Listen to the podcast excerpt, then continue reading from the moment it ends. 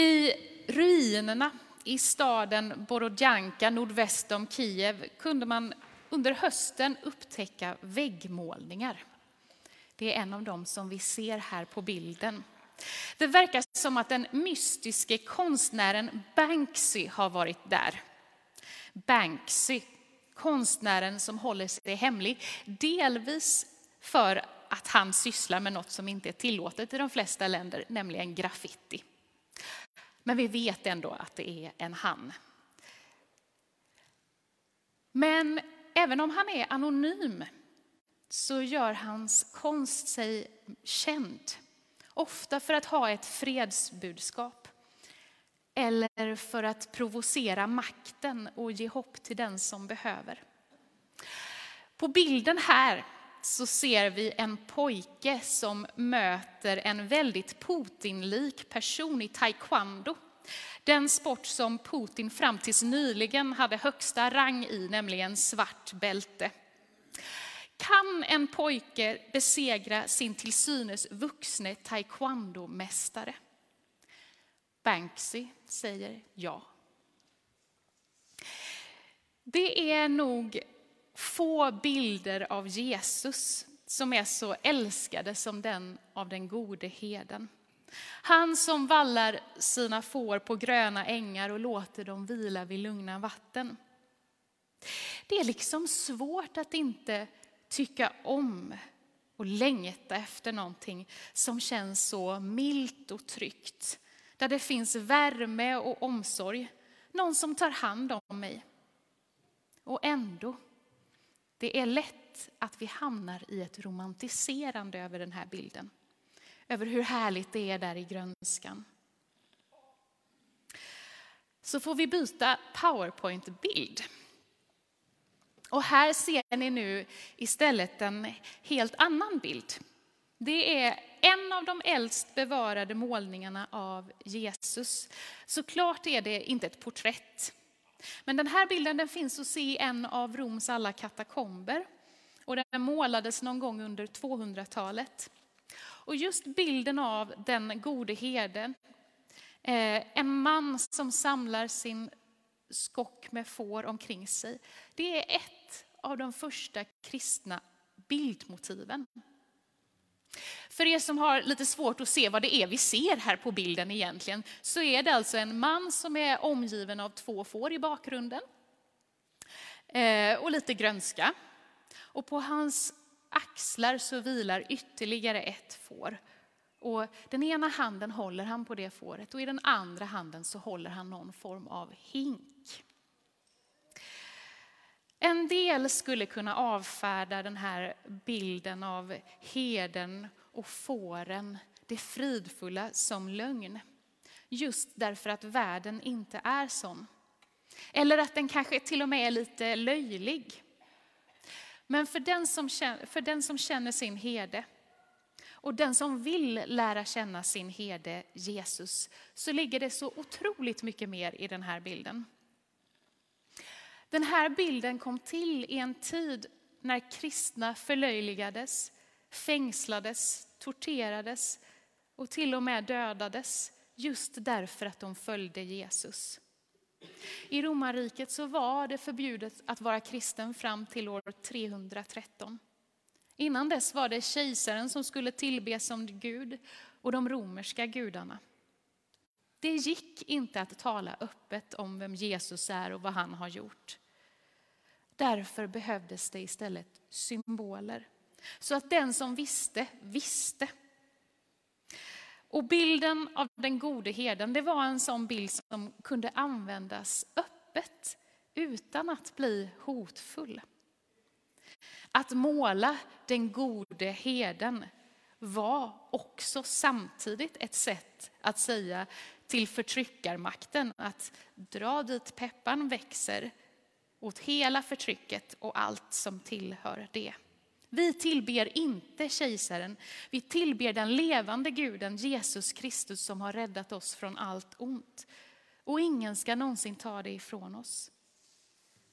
Den här milda, väna, romantiska bilden, den är både hopp och och ett uppror från allt mänskligt förtryck.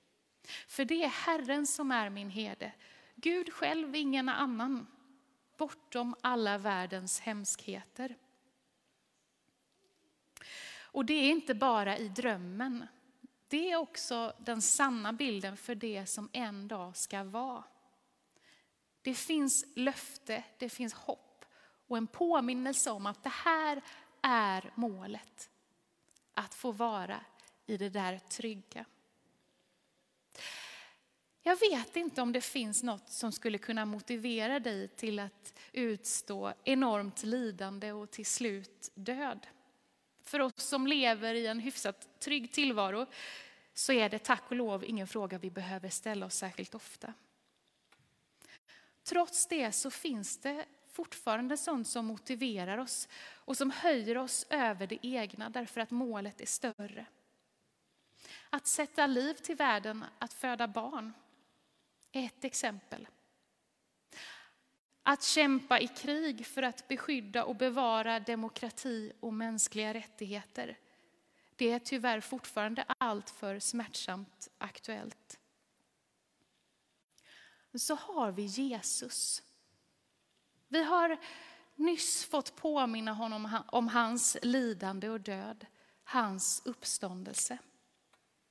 Jag kan inte låta bli, vad är det som gör att han går med på att lämna den här trygga tillvaron hos Gud? Den som kanske är mer av den här bilden av total frid. Ja, det tycks åtminstone inte vara tronen som lockar att bli kungars kung. Hade det varit lockande hade han för länge sedan fallit offer redan i början där i frestelsen i öknen när Satan erbjuder honom hela världen. Makt, ära, berömmelse, det är ju precis allt det som Jesus avstår när han hänger naken och utblottad på korset. Kan det vara för att likt Banksy provocera den som ser sig själv som maktfullkomlig och för att inge hopp till den som ingen makt har. Det var ju trots allt inte bara romarriket som blev provocerat av Jesus och hans efterföljare. Det blir även folket som här i dagens text benämns som judarna. De blir så provocerade av att bara höra att han nuddar vid tanken om att han och Fadern är ett, att de några verser senare vill stena honom till döds. Jag vill här höja ett varningens finger för att fastna för mycket vid ordet judarna. Det är så att Jesus, han var ju själv jude. Och även de som följde honom och de som var emot honom var oftast judar. Det är viktigt att förstå att det Jesus försöker att göra är inte att skapa en ny religion kring honom själv, han är jude. Han kallar inte till kristendom nödvändigtvis. Det Jesus kallar till är liv. Liv för alla, liv som vill följa honom. Till den som vill följa honom. Till den som lyssnar till hans röst. Så nej, även om provokation kan tyckas bli en konsekvens av det Jesus gör och säger, så är det inte heller det som driver honom. Så har vi såklart motivet att hela världen ska räddas. Hela universum återupprättas. Absolut, jag tror vi närmar oss någonting här. Kanske är det logikens motiv till Jesus och det han gör. Målet att ta sikte på när lidandet är outhärdligt. Men frågan är om det är Jesu känsla. Jag undrar om det inte är så att vi får svaret på varför Jesus går med på att lida, förnedras och dö i det han säger till oss idag. Att det är där hjärtats motiv ligger för honom. Han säger ju, mina får lyssnar till min röst och jag känner dem och de följer mig. Jag ger dem evigt liv och de ska aldrig någonsin gå under. Och ingen ska rycka dem ur min hand. vad min fader har gett mig är större än allt annat. Jesus talar inte om makt. Han talar inte om sin egen storhet. Han talar om det som är större än allt annat. Fåren. Fåren som lyssnar till hans röst, som han känner och som följer honom.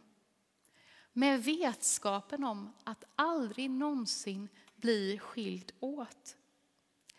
Det tycks vara det största för Jesus. Den innerliga gemenskapen med dem som får hans hjärta att brinna av ömhet och kärlek. Det är tanken på att få vara en herde med sina får som är det största för honom. Så för oss då, som vill lyssna till hans röst, som vill följa honom, som vill vara får. Hur låter herdens röst? Vad har Jesu röst för klang i världen? För att höra den så kanske vi ofta behöver stilla oss.